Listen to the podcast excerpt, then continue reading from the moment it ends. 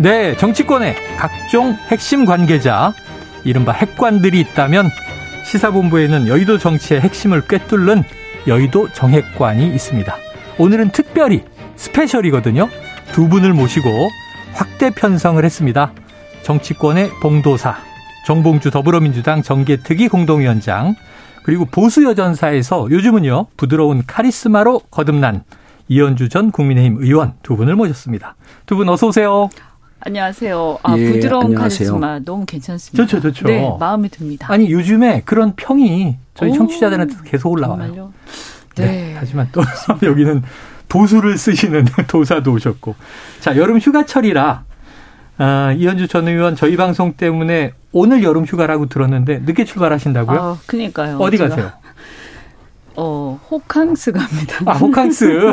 멀리 못 가시고. 네, 아들이 공부를 해야 돼서. 네, 아이고.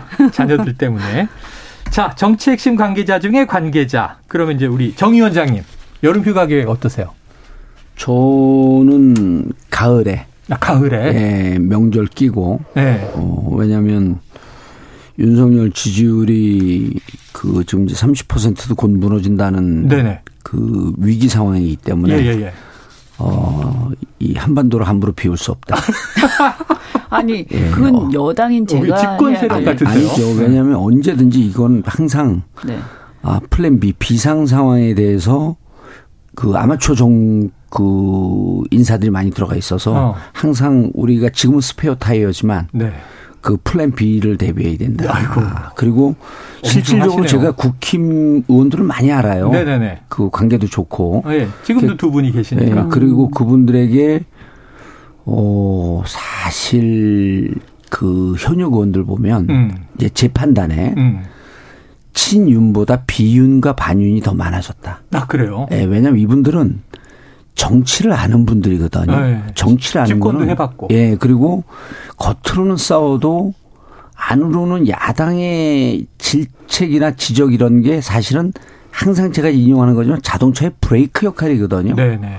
그럼 무한 질주만 할 수 없지 않습니까? 그런데 지금 윤석열 정부가 좀 무한 질주하는 모습인데 네네. 본인들이 브레이크를 잡게 되면 찍힙니다. 그럼 야당이 지적하는 걸 야당에서 저렇게 너무 아각대니 네네. 저 얘기 좀 들어야 되는 거 아니냐 하면서 이의제기하는 거죠. 그러니까 야당을 이용해서 본인들의 얘기를 하고 싶어하는 분들이 나름 고도의 정치 수준 반이 넘은 것 같아요. 네네.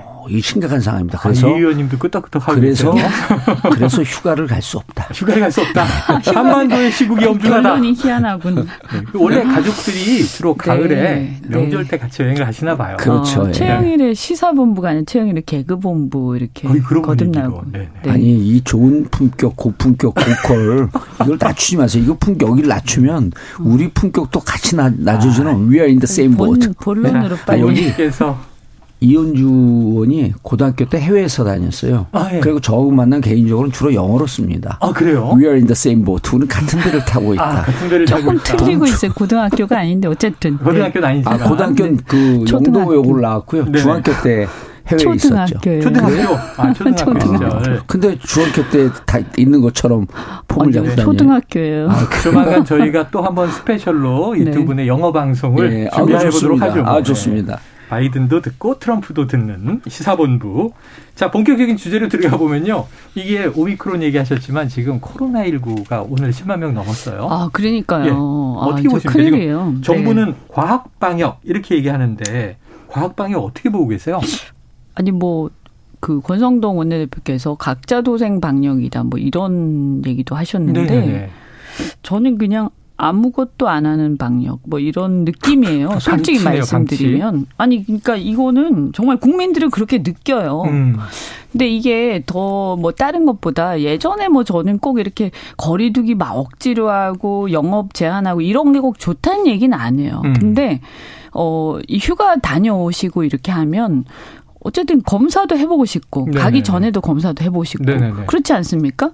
그런데 예전에는 그래도 임시선별검사소도 많이 있고 했잖아요. 네. 근데 그런 게 거의 없고 없죠. 지금 같은 경우에는 자기 돈 내고 해야 되지 않습니까? 저는 적어도 정부가 지금같이 심각할 경우에는 정부가 나서서 이런 부분이라도 제대로 챙겨야 된다. 선별검사라도 좀 느리고. 네네. 예전에는 지난해 여러분들 휴가 갔다 와서 톨게이트 들어와서 그쵸. 임시선별 검사소에서 드라이브 스루도 있었잖아요. 코 찔러보고 네. 집에 가면 PCR이 뭐 음성이다 양성이다 문자가 저 그거는 나왔으니까요. 잘한 거라고 생각해요. 네. 그래요. 사회적 거리 두기를 뭐 강화하진 않는다 하더라도.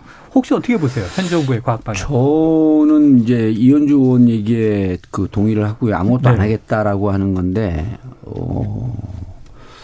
권성동 의원이 자꾸 이렇게 말실수를 좀 해요. 권성동 대표가. 그리고 본인의 말실수로 끝나지 않고 대통령까지도 끌어놓고. 휴대폰 사태가. 예, 이분이 좀 곤혹스러운 측면이 있어요. 네네. 그 의원이 말실수를 하게 되면 그 의총에서 이제 지적을 하면서 좀 조심해 주기 바란다. 근데 대표가 저러면 바로 기사에 나오는데 지금 방역을 안 하겠다라고 하는 건데 사실 지금 BA.275가 이제 오미크론 하위 변이기 때문에 전파력은 3배, 4배 강하지만 중증도는 많이 떨어지기 때문에 네네. 초창기 코로나처럼 그렇게 위험한 상황은 아닌 건 분명합니다. 네네. 그런데 때보다는. 방역본부 이분들이 지금 인사이동이 없어요. 네. 그 문재인 정부 때 그 팀 그대로 쭉 오고 있는 거거든요. 청장만 바뀌었죠. 예, 그리고 방역본부를 흔들면 안 돼요. 잘하고 있었기 때문에. 근데 이분들도 본인들은 열심히 하고 있는데 각자 도생이다? 저건 아마 방역본부 지침도 아닐 겁니다. 네네네. 본인들 무척 열심히 하고 있거든요. 네. 그리고 실질적으로 우리나라 방역이 잘 되고 있는데 그래서 요 첫 번째 측면에 현장에서는 열심히 하고 있는데 왜 현장에 있는 분들에게 오히려 아무것도 안 하는 것처럼 이분들을 폄하하는 이 뉘앙스가 있단 말이에요. 그러면 국민들이 우리는 여기서 긍정적으로 그래도 뭐 심각하지 않다라고 이렇게 보지만 국민들 많은 분들은 뭐지? 네. 이렇게 의아하게 생각해요. 근데 이제 정부 입장은 좀 이해는 가요. 여기에서 거리두기와 그 영업시간 제한하게 되면 그 부분에 대한 그 사회적 반감도 크기 때문에 네네. 그 사이에서 갈등하는 측면에 이해는 되는데 네. 진짜 정부가 조심해야 될 게 박근혜 정부가 무너진 게 안전 불감증 때문에 무너졌잖아요. 네네. 이게 여기서 돌 빠질 수 있습니다. 조심해야 돼요. 돌 빠질 수 있다. 예, 그래서 안전에 대한 국민들의 민감도 무척 높다. 조심해라. 말씀하신 대로 이제 각자 도생 얘기가 나오니까 어제 안 그래도 백경란 질병관리청장이 각자 도생 아니다. 그럼요. 내가 있다 하고 또 열심히 질병관리청을 해명을 했어요. 아니, 이제 국민들이 볼 때는 이제 뭐 옛날처럼 막 이렇게 규제를 세게 해라 이런 게 아니라 네네. 그래도 예컨대 이 자기가 가서 돈 내고 다 해야 되고 이런 부분들은 좀 지원이 없어진 건지 어떻게 된 건지 연유는 제가 잘 모르겠어요. 네네. 근데 지금 가서 이제 막상 하려고 보니까 확실하지 않으면 또 자기가 돈 내야 되고 이런 부분들이 있으니까 상당히 부담이 되거든요. 네네. 근데 이런 것들이 검사를 안 하게 되는 요인이 되고요. 그러다 보면 더 많이 퍼지게 되거든요. 그렇죠. 네. 2월에 제가 강제 자가격리 할 때는 이렇게 키트도 보건소에서 날아오고 그다음에 빨리 저 지원금 신청하세요. 그럼 또 격리가 되면 격리 또 7일 동안 뭐 얼마 드립니다. 네. 뭐 전혀 뭐 그런 부분들도 자기가 이제 알아서. 그대로 유지하면 돼요. 근데 왜 느닷없이 바꾸느냐? 예, 그냥 유지하면 되거든요. 그리고 그 경비나 비용이라고 하는 게 이미 우리는 세팅이 되어 있기 때문에 추가 경비가 들어갈 것도 없어요. 그리고 질병국 관리청에서 엄청 열심히 하고 있거든요. 알겠습니다. 좀 뭔가 엇박자다. 참 아마추어 정부 참 걱정됩니다. 걱정된다. 정부를 또 살짝 꼬집으셨어요. 정봉주 위원장님 조금 전에 윤석열 대통령 지지율 30%대. 우리가 숫자에 민감해서 최근 조사 두 개를 공지 드릴게요. KSY가 TBS 의뢰로 지난 22, 23일 조사한 결과는 대통령의 국정수행 긍정평가 32.2%, 부정평가는 64.5%, 또 리얼미터가 18일에서 22일까지 진행한 정례조사는 긍정평가 33.3%, 부정평가 63.4% 비슷합니다. 자세한 내용은 중앙선거여론조사심의위 홈페이지를 참조하시면 되고요. 자, 이렇게 과학 방역 문제가 좀 혼란이 있으니 이 질병관리청은 해명을 했습니다만 또 각자 도생이라는 표현이 퍼졌어요. 그러니까 짠 하고 나선 분이 안철수 의원입니다.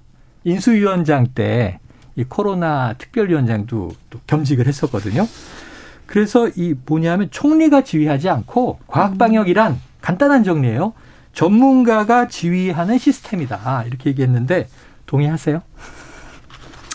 뭐 저는 이런 부분들은요. 그냥 네. 국민들이 체감하는 게 중요하다고 생각합니다. 국민 체감이 중요하다. 네. 근데 솔직히 말씀드리면 국민들이 체감할 때는 어쨌든 그 혜택이나 달라진 건 잘 못 느끼겠고 네. 오히려 정부가 오히려 덜 신경 쓰고 있는 게 아닌가 이렇게 느껴요. 네네네. 실제로는 열심히 하시겠죠. 그러면 뭔가 문제 있는 거 아니냐. 네. 그래서 그전에 하고 있었는데 지금 안 하는 것들 중에서 불필요한 것들 예를 들면 거리두기라든가 뭐 영업 제한 네. 이런 거 말고 국민들이 꼭 필요하고 서비스를 느낄 수 있는 부분들은 저는 지금 10만 명 넘었으니까 재개할 필요가 있다. 이렇게 다시 생각합니다. 좀 일부는. 네. 재적용해야 될 필요가 있다. 제가 예. 그 안철수 의원이 그 낀 게 오히려 더 좀 이상한 게 네. 제가 하나 예를 예. 들어볼게요. 우리가 음식점 가면은 그 음식이 맛있는지 맛없는지 그만 따지거든요. 사장 셰프가 하다가 월급 셰프로 이게 바뀌는 게 예. 우리 관심 없거든요. 아, 총리가 관리하나 전문가가 관리하나. 네. 현장에서 이것이 더 이상 퍼지지 않고 현장에서 위중증 환자가 났을 때 대응을 잘하는 이것만 관심이 있는 거지. 네. 아니 과학방역이 총리는 그럼 이제까지 총리가 했던 전임 정부는 뭐 다 잘못했다는 건가요? 그건 그래서 권성동 의원 대표께서 각자 도생이다 이거 아닙니다. 좀 오해가 있었고 오해 여지가 있습니다라고 끝내면 되는데 네. 오히려 그걸 해명하려고 그러다가 더 이상해졌어요. 안철수 그냥 의정활동 열심히 하세요. 의정활동에 집중하십시오. 네. 당대표 준비 잘하시고. 가만 있어. 안철수 의원이 보니까 상임위는 외통위. 예. 외교통상 쪽으로 능력받을 만기칠랑 하면 안 됩니다. 뭐 대통령 한 번 나왔다. 대통령 한 번 나온 게 이제 몇 번 나왔죠? 한 세 번 나왔나요? 이현주 의원님. 안철수 의원하고 친하잖아요. 요새는 뭐. 요즘은 서운하시죠.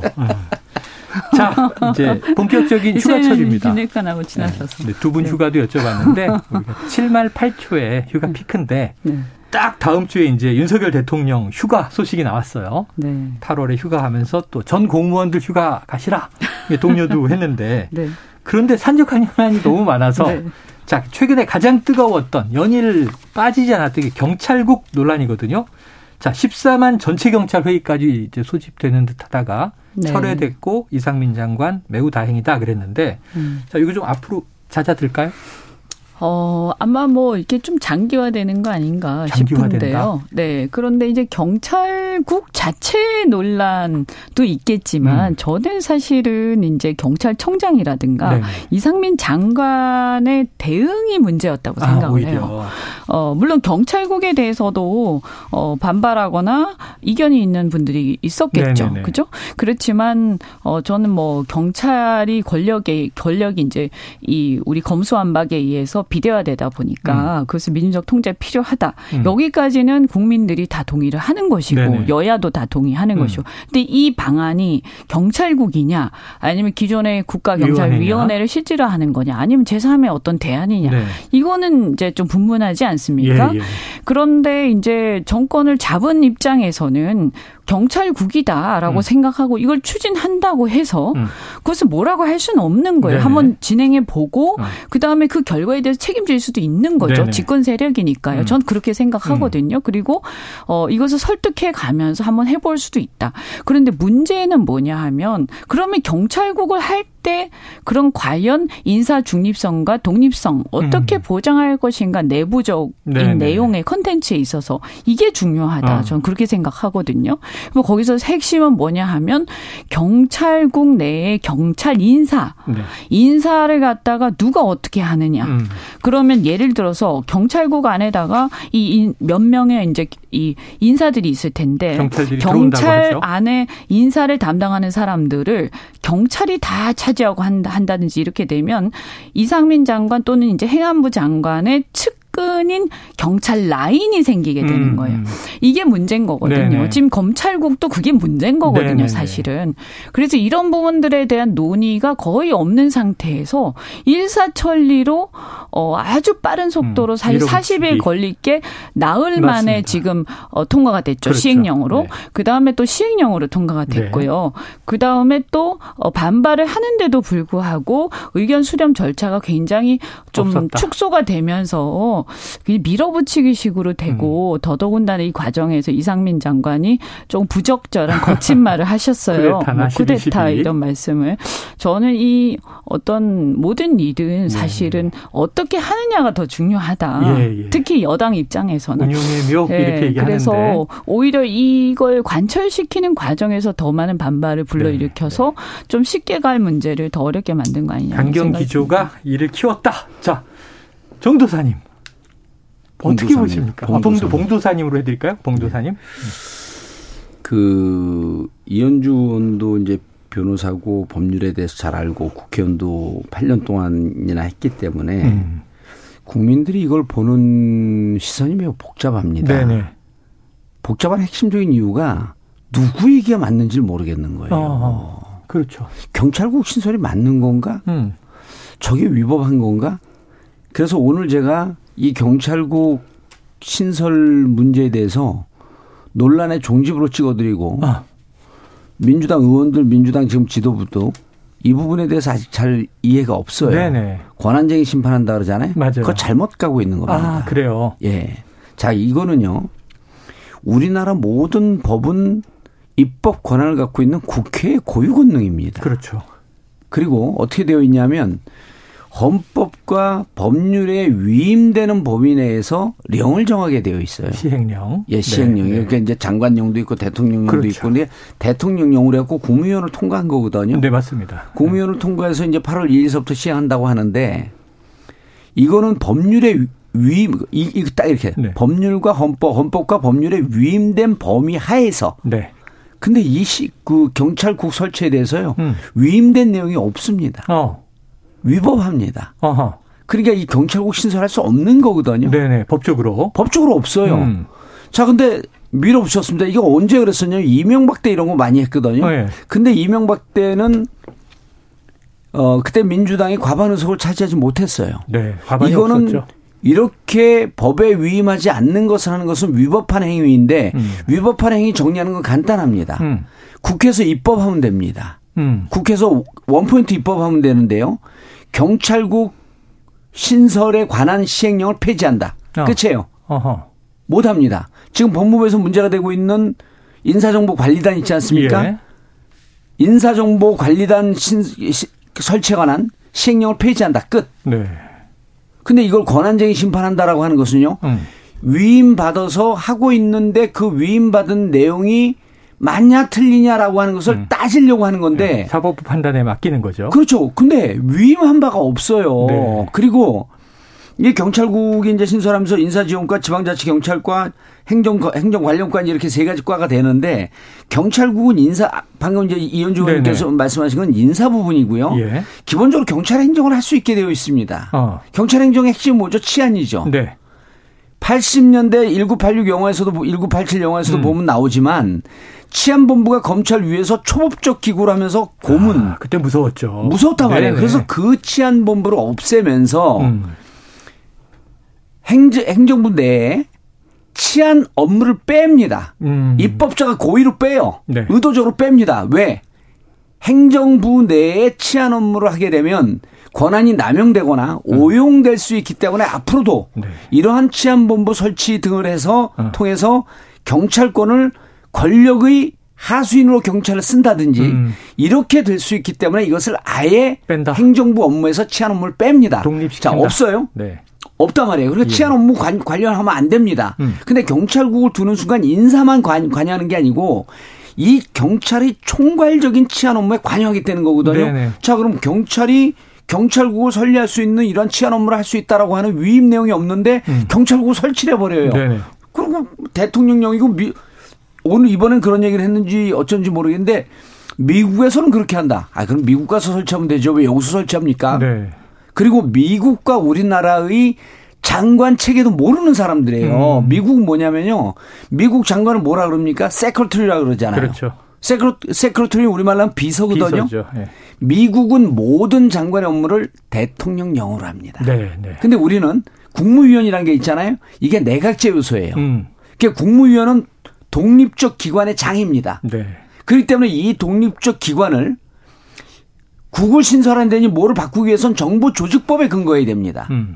그리고 아까 말씀드렸던 헌법과 법률에 위임된 사안에서만 한다라고 하는 헌법 법률 내용이 있어요. 네. 그거 다 위반한 거거든요. 어허. 너무 복잡하게 민주당 지휘부 여러분, 민주당 의원님들 여러분 복잡하게 싸우지 말고요. 네. 그리고 이 회의 그 14만 경찰, 저도 경찰 가족입니다. 아, 그래요? 네, 아버님 경찰 출신이에요. 네네. 아들은 의경 출신이고. 그런데 경찰 가족들 너무 걱정하지 마십시오.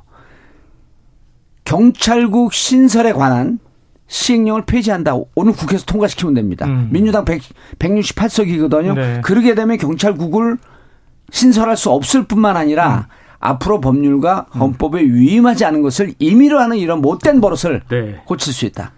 자, 오늘 이제 봉도사님이 길게 말씀하셨는데 해법도 내시고 일타강사 정리하셨어요. 길게 좋은 얘기 길게 얘기하면 들어야죠. 제가 이제 변호사로서 이제 뭐 간단하게 법조인이시니까 봉도사님의 말씀을 요약해서 제 생각이 아니고 말씀드리면 이제 그 얘기예요. 그러니까 이제 그 정부조직법에 보면 각 부처의 업무를 법률에 이렇게 정부조직법에 정하죠. 이렇게 딱 열거를 해놨어요. 네네네. 근데 그러면 행안부가 있을 거 아닙니까? 우리 청취자들 이제 이해를 돕기 위해서 행안부의 업무 범위를 딱 열거를 해놨는데 거기에 이제 말하자면 그 행안부 장관의 업무에 경찰이 포함이 안 돼 있는 거예요. 네. 그리고 경찰청이 외청으로 빠져 있어요. 그렇죠. 그럼 이게 왜 그렇게 됐냐.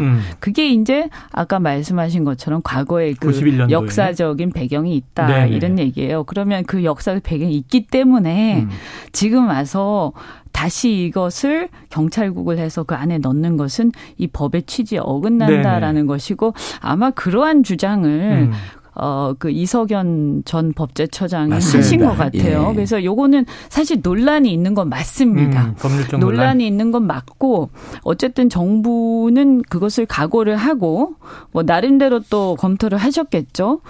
그것을 이제 감수하고 네.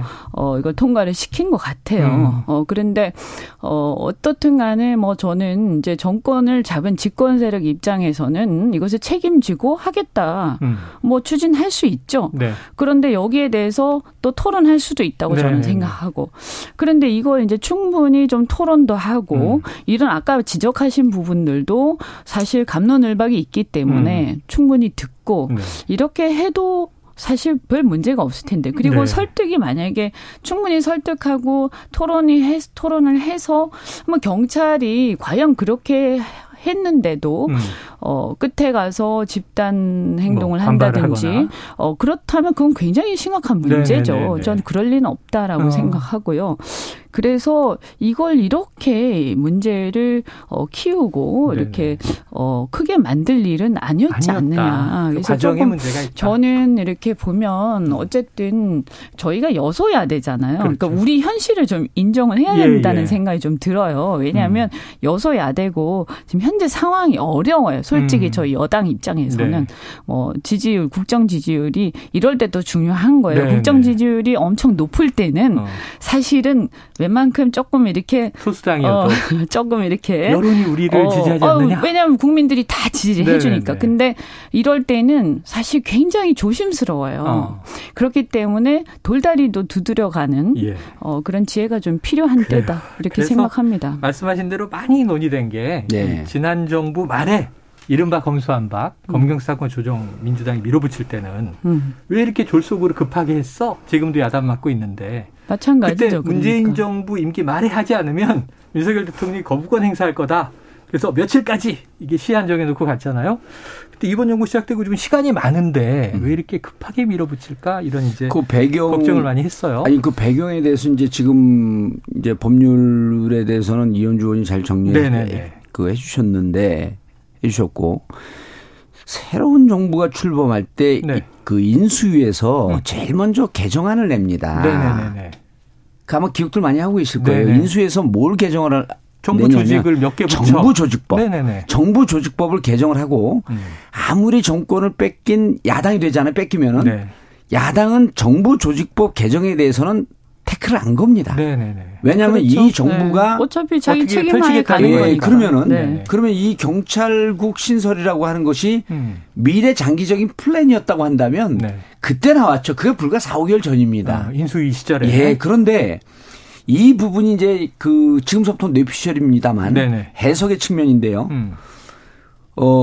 끊임없이 경찰 그 지금 현 정부의 인식은 두 가지예요. 경찰은 수사를 잘 못한다. 네. 그리고 경찰에게 과도한 권력이가 있다. 검찰에게 권력이가 있으면 과도하지 않고 경찰에게 가면 과도합니까? 검찰 2천 명이에요. 경찰 14만 명이거든요. 네. 그리고 지금 형사부 검사들은요. 경찰에게 과도한 권력이 같다 이렇게 얘기 안 합니다. 왜냐하면 형사부는 이미 오래전서부터 경찰이 수사 개시권을 다 갖고 있어요. 수사를 다 합니다. 지금 6대 중대범죄가 특수부에서 하던 것을 네. 경찰로 이제 가게 되어 있으니 이 수사권을 뺏기지 않겠다. 즉 검찰이 대한민국을 장악하고 있는 이 권한을 뺏기지 않겠다고 하다 보니까 경찰국 신설이라고 하는 걸 통해서 경찰국 신설하게 되면 그다음에 인사권을 잡고 있죠. 또 네. 하나는 뭐냐면 예산 편성도 있죠. 네. 있죠. 경찰에 대한 예산 편성. 그다음에 국가수사본부라고 해서 국직간 수사를 하게 되는 국가수사본부를 이상민 장관이 네. 취임 인사말에 국가수사본부장을 오픈직으로 하겠다 그랬어요. 아. 외부에서 모셔오겠다. 예. 그럼 법무부 검찰을 모셔가겠다는 거거든요. 네네. 그래서 실질적으로 6대 중대범죄가 검찰 정상화법으로 경찰에 가 있지만 내용적으로는 검찰이 통제하겠다라고 하는 이러한 의도가 여기에 배 있다 보니까 졸속으로 나가는 겁니다. 아까 40일 만에 할 걸 뭐 5일 만에 하지 않습니까? 네. 해보십시오. 대통령으로 아무리 해도요. 입법권자는 대한민국에서 국회밖에 없습니다. 국회에서 네. 아까 말씀했던 걸 다시 한번 이제 이건 중요한 대목이기 때문에 예. 경찰국 설치에 관한 시행령을 폐지한다. 네. 끝. 근데 이제 네. 이 경찰 권력도 검찰 권력도 어쨌든 어떤 권력도 네, 비대해지는 것은 문제예요. 예, 다 문민 통제돼야 한다. 그럼요. 이렇게 얘기하죠. 그리고 견제를 상호간에 해야 되고 네. 저는 개인적으로는 경찰 같은 경우도 미국이나 다른 선진국처럼 각 분야별로 수사청이 다 독립되고 네. 수평적으로 서로 견제하는 구조가 되는 게 맞다라고 생각을 해요. 네. 그래서 예를 들면 테러 수사청 또 뭐 우리 같은 경우에는 뭐 공안 예를 들어서 네, 간첩이라든가 네, 네. 이런 쪽으로 그죠 국정 예. 같은 그런 역할을 과거 역할을 하던 게 또 뭐 따로 마약 있고 수사, 뭐 네, 마약 수사청 있죠. 이런 식으로 다 따로 있는 게 네, 맞다. 네. 그리고 각각 수평적인 힘을 갖고 있는 게 맞다. 그래야 서로 견제가 되거든요. 네. 그리고 이게 그런 면에서 사실은 그 발상 자체, 그러니까 민주적 통제를 해야 되는 발상 자체가 틀린 건 아니에요. 그러면 저는 좀 안타까운 건 뭐냐 하면 이게 논의가 자꾸 정치적으로 가버려요. 맞아요, 맞아요. 그래서 이게 조금 더 시간을 두더라도 어떻게 견제 장치를 만들 거냐. 그리고 이 비대해지는 수사 권력들. 그리고 검찰도 사실은 아직까지 검찰 개혁도 완성된 게 아니지 않습니까? 그렇죠. 그러면 각각의 수사기관들을 어떻게 견제할 것이냐. 이런 논의들을 좀 열어놓고 쭉 하고 네네. 또 그다음에 경찰국 같은 경우도 행정권 같은 경우에는 행정부 안에 경찰국이 또 필요한 부분들은 또 분명히 네네네. 있거든요. 다만 수사권을 갖다가 남용 그저 지휘를 한다든가 예. 지나치게 개입하는 이건 문제가 그렇습니다. 있죠. 그래서 이런 부분도 좀 고민을 해야 되는데 좀 안타깝고요. 그다음에 이제 제가 보면 이상민 장관이나 윤희근 청장 같은 경우 특히 윤희근 청장 같은 경우는 고속 승진을 하다 보니까 지금 사실 내부적으로도 이 경찰 내부의 어떤 장악력이 떨어지는 지금 상황이에요. 지난번에 그 승진 굉장히 그 몇 번 건너뛰어서 승진한 케이스인 걸로 제가 네네네, 알고 있는데 네네. 이번에 또 이렇게 되면서 내부적인 경찰 내부의 어떤 신임을 얻기가 굉장히 힘들게 됐어요. 그리고 이거 굉장히 바람직하지 않지 않습니까? 네. 근데 이제 또 장관도 굉장히 거친 얘기를 네. 하고 이렇게 해서 조직에 대한 장악력이 점점 약해지면 이게 대통령에 대해서 도움을 드리는 게 아니에요, 네. 사실은.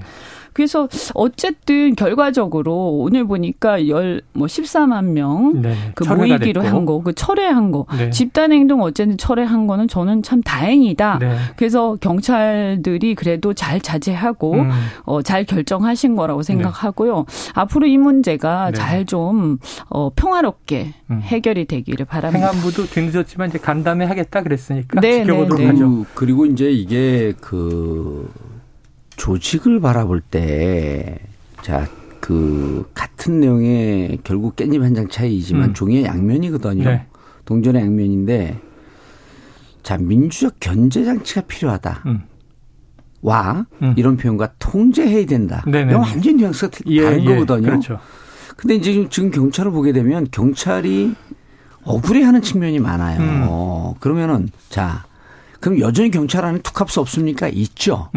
그런데 경찰이 민주경찰로 어느 조직보다도 과거에 부패했고 과거의 독재 권력의 신여로 있었던 때에 비해서 괄목상대할 만한 성장을 하고 있고 대한민국 경찰이 예를 들어서 이제 일선 그 형사부가 있고요. 네. 그 다음에 이게 이제 범위가 넘어지게 되면 광수대로 가지 않습니까? 그렇죠. 그 다음에 우리나라 수사 능력이 얼마나 뛰어나냐면 지수대라고 있습니다. 네. 지능범죄수사대. 네. 정치인들 정치자금법, 선거법 이렇게 되면 웬만하면 다 지수대로 갑니다. 왜냐하면 거기는 에이스 중에 에이스가 모여 있고 지수대 가면요.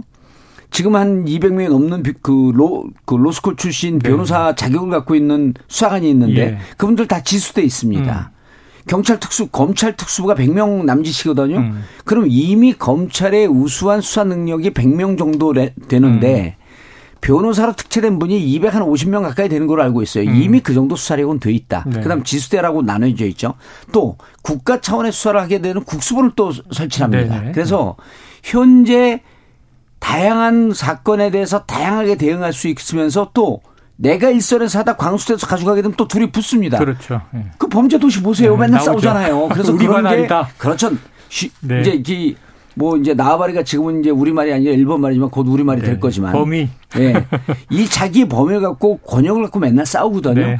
이러면서 현장에서 실질적으로 상당히 견제와 통제가 이루어지고 있는데 마치 우리가 이 수사권이 분리되면서 엄청나게 부정하고 이 권력을 행사하면서 마치 옆길로 셀 것 같은 집단으로 네. 인식화되는 건 알겠습니다. 경찰이 무척 억울한 거죠. 경찰은 어쨌든 모든 권력은 견제해야 됩니다. 견제해야 되고. 그래서 제가 생각합니다. 누구보다도 경찰 가족의 일원으로서 네. 저는요. 아 가족의 일원이었어요. 네. 아니 이게 주관적 네.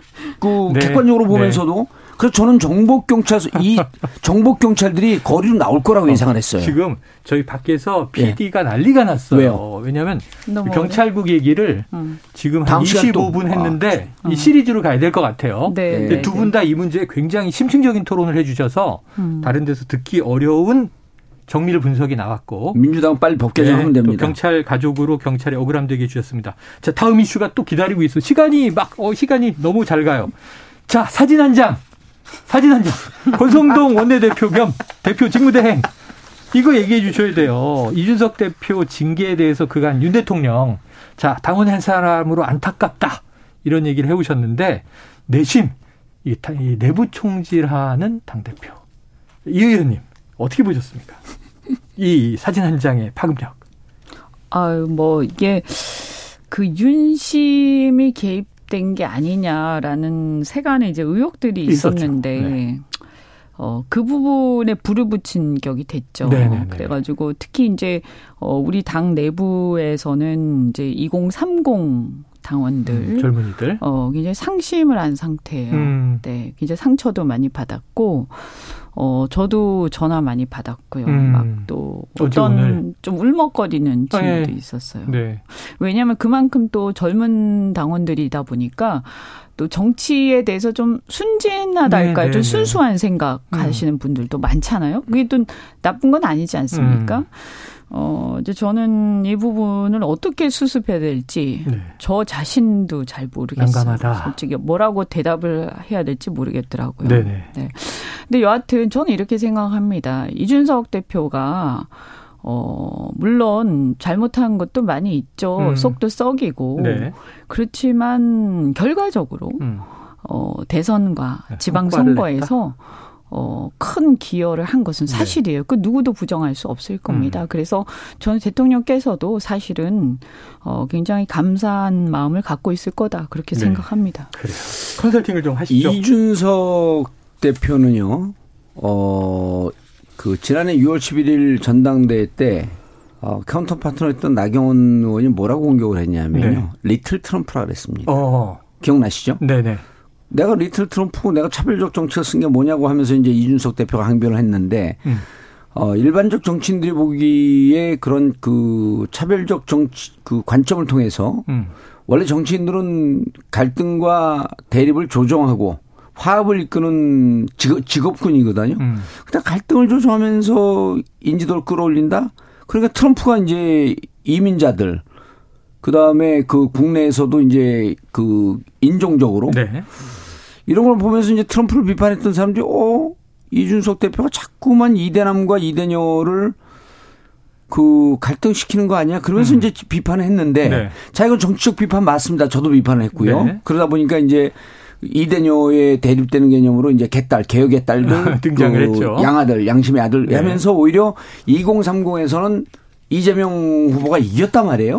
그 이대남은 국힘으로 좀 네네. 많이 간 듯 했지만 자 그럼 본인이 이런 정치적 행태에 대해서 비판받아 마땅하지만 이거를 없는 근거를 갖고 징계를 하는 것은 과연 맞느냐. 이 두 개는 별개의 문제다. 그렇다 하더라도. 그런데 지금 여러분들 우리 방송을 듣는 분들 이 정도쯤 되면 이제 그 정치 고관 요청인데 네. 온갖 시사 토론회 할 때 이준석 징계할 때 뭐라 그랬습니까? 국힘 이현주 의원만 제외하고 나머지 국힘 그 대변하는 사람들이 나와서 무슨 정치적 백그라운드가 있냐. 아니 그 성상납 봐도 제가 뭐라고 얘기한 건 없는데. 아니 이현주 의원만 제외하고 좀 얘기를 좀 정확히 들으세요. 이현주 의원만 제외하고 네. 많은 국힘 지지 패널들이 정치적 백그라운드 없습니다. 네네네. 정치적 배경 없습니다. 이러고 항변을 했거든요. 네. 자 근데 어제 문자 하나로 인해서 결국은 윤심이 작동을 했고 본인을 괴롭혔던 이준석 대표를 찍어내려고 하는 보이지 않는 손이 작용하고 있었다라고 하는 게 만천하에 드러난 거 아니에요? 예. 저는 권성동 대표에게 박수를 보냅니다. 그 내부에 그리고 왜 박수를 보내냐면 대통령의 정치에 대한 인식을 정확히 보여줬어요. 네. 이걸 제대로 모르면요. 국민들이 대응하기 어렵거든요. 오히려 윤석열 대통령은 이 인식을 보면 이준석 대표의 차별적 인식보다도 한 3배, 4배 더 합니다. 그래서 실질적으로 본인을 위해서 좀 괴롭혔지만 본인을 위해서 대선을 위해서 뛰었던 당대표. 그리고 징계가 이상하지 않습니까? 지금 경찰청에서 아직 경찰에서 조사하고 있는 나왔어요. 성상납 여부가. 놀래가지고. 예. 성상납 여부가 아직 결론도 나지 않았는데 그 이후에 그것을 무마하려고 시도했다? 아니 성상납이 없으면 뭘 무마합니까? 그래서 이건 부모 없는데 자식은 태어났다 이렇게 얘기하는 거랑 똑같은 거예요. 네네. 그래서 말이 안 되는 징계를 한 겁니다. 말이 안 되는 징계를 하는데 많은 분들이 야 이런 국힘 앞날이 좀 어둡지 않아? 왜 저렇게 윤핵관들이 날뛰면서 윤심을 받아갖고 말도 안 되는 징계를 했지? 이런 지적이 지금까지 국힘 지지자들이 항변하면서 그거 아니었다라고 하지만 결국은 그거였었다. 그거였었다. 그렇다고 한다면 윤 대통령의 정치를 바라보는 인식이라고 하는 것은 천박하기 그지없어서 아마추어에 천박하기까지 하다? 위험하기 그지없다 이렇게 봅니다. 근데 위험한 거는요. 국민 전체적 입장에서 보면은 정말 안타까운 일이지만 민주당의 종파적 입장에서 보게 되면요. 다행입니다. 계속 그렇게 하시고 권성동 이번에 하나는 안타 치고 하나는 홈런 쳤는데 안타는 뭐냐면 각자 도생. 홈런은 문자 공개한 거. 네. 자, 강한 발언을 해 주셔서 일단 정봉주 위원장의 개인 의견입니다. 개인 의견입니다. 의원님께는 요거 하나 여쭤볼게요. 시간이 다 돼서. 자, 당사자가 이준석 대표잖아요. 네. 그런데 아까 저희가 일부에서 속보를 다룰 때는 이건 아마 기자 전원인 것 같은데 전혀 오해의 소지가 없이 명확하게 이해했다. 대통령실이 상식적으로 국민들이 이건 권성동 이제 대표를 좀 지지하는 입장을 대통령이 표하는 것으로 이해할 것으로 본다라는 취지의 얘기에 이제 딱 전혀 오해 소지가 없이 명확하게 이해했다. 그게 누구의 표현인가요? 이준석 대표가 얘기를 했는데 SNS에는 욕이 올라왔어요. 배경이 뭔지 알았다 이런 뜻인 거죠? 앞에서는 양의 머리를 걸어놓고 뒤에서는 정상배들에게서 개고기를 받아와서 판다. 이게 우리가 흔히 양두구육이라고 하는 얘기잖아요. 이 어떻게 해석을 좀 할까요? 이거 제가 해석을 제가 할 필요가 있을까요? 이현주 좀 곤란해하는 것 같은데. 이걸 제가 굳이 해석할 필요가 있을까 싶은데 네. 저는 그냥 이 말씀을 드리고 싶어요. 그 노노의 그 얘기가 있지 않습니까? 네. 군자는 화이부동. 네, 네, 네. 그 말씀 드리고 싶습니다. 화이부동한다. 자, 봉두사님. 예. 요거 끝에 요거 오늘 뒤가 시간이 너무 없어서 지금 지났지만 노노 얘기를 했으니까 제가 이제 그 풀 센텐스를 얘기하면 그거 한 마디만 해주시고 요거 예. 해주세요. 내일 민주당 컷오프 전망도 짧게. 그렇죠. 구가 된다. 구동존이 동주공제 화이부동 이렇게 되는 거거든요. 그런데 이준석 대표는요. 정치 신이라고 보기에는 네. 본인 보기에는 지금 잘하고 있어요. 네. 곤란할 땐 다원의 바다에 빠뜨려라 이거거든요. 지금 다원들 만나고 있잖아요. 온갖 얘기를 듣고 있고 아마 이 싸움에서 지금 당장은 징계를 받아왔고 판정패한 모습이지만 종국적으로 최후의 승자는 이준석이 될 거다. 왜냐하면 당원과 소통하는 사람이 이깁니다. 네. 아, 그렇게 이제 뭐 고언 좀 정리하고 그리고 이준석 대표의 SNS를 보면 너희들의 의중이 뭔지 많이 알았다. 이제 나의 공격에 채비를 갖추겠다. 그래요. 이렇게 들려요. 저는. 반격이 시작된다. 예. 아니 이미 반격을 하기 위한 그 저인망 정책을 하고 있었던 거거든요. 그래서 당원들의 뜻을 모아서 어떻게 반격을 할지 나의 칼날을 기다려라. 근데 어쨌든 뭐 정치는 이 화이부동의 정신을 잘 살려야 승리한다. 그래요. 예. 그거 윤석열 대통령한테 얘기하지 마세요. 무슨 말인지 못 알아듣습니다. 예? 화합하되 동화하지 마라. 예? 이런 건데 아니 이건 정치를 통합의 정치를 하라는 건데 통합 정치 안 하잖아요. 그러니까 못 알아듣는다고 얘기한 거죠. 네. 그분 개인을 무시한 게 아니라 통합의 정치엔 뜻이 없는 분이다. 자, 알겠습니다. 민주당 컷오프 전망이 됩니까? 지켜보죠. 지켜봐야죠. 당대표요. 네. 이재명, 박용진, 박주민 이렇게 세 명이 될 것 같습니다. 양박이 올라갑니까? 그렇죠. 근데 이제 그 4명까지 압축을 하라면 조금 더 쉬운데 강병원 의원이 4번째 들어갑니다. 그래서 그 중앙위원. 중앙위원은 3명 중에 가장 높은 게 강병원 의원이고 지지율은 가장 높은 게 박용진 의원이기 때문에 아마 박주민 의원이 떨어지고 강병원이 들어가는 가능성도 있다. 그럴 가능성도 있다. 알겠습니다. 예. 요거 뭐 내일 나오니까 다음 기회에 또 한번 그 이후를 여쭤보고요. 아마 제 얘기가 정확하지 않고 한 120% 맞을 겁니다. 청취자 9890님. 일본 말인 아까 잠깐 언급하신 나와바리가 왜 곧 우리나라 말이 됩니까? 이런 반응이 있는데. 그거요? 우리 조선의 역사를 따지게 되면요. 대마도가 우리 땅입니다. 그래서 국제헌법재판소에 대마도 반환을 청구할 계획입니다. 알겠습니다. 네. 뭐 너무 진지하게 얘기 안 하셔도. 야, 오늘 뭐 다룰 얘기가 너무 많았는데 어쨌든 심층 분석 좋았습니다. 자, 여기서 이제 여의도 정액관 스페셜 마무리하죠. 자, 봉도사 정봉주 위원장 그리고 이현주 전 의원이었습니다. 고맙습니다. 네, 고맙습니다. 시청자 여러분 감사합니다.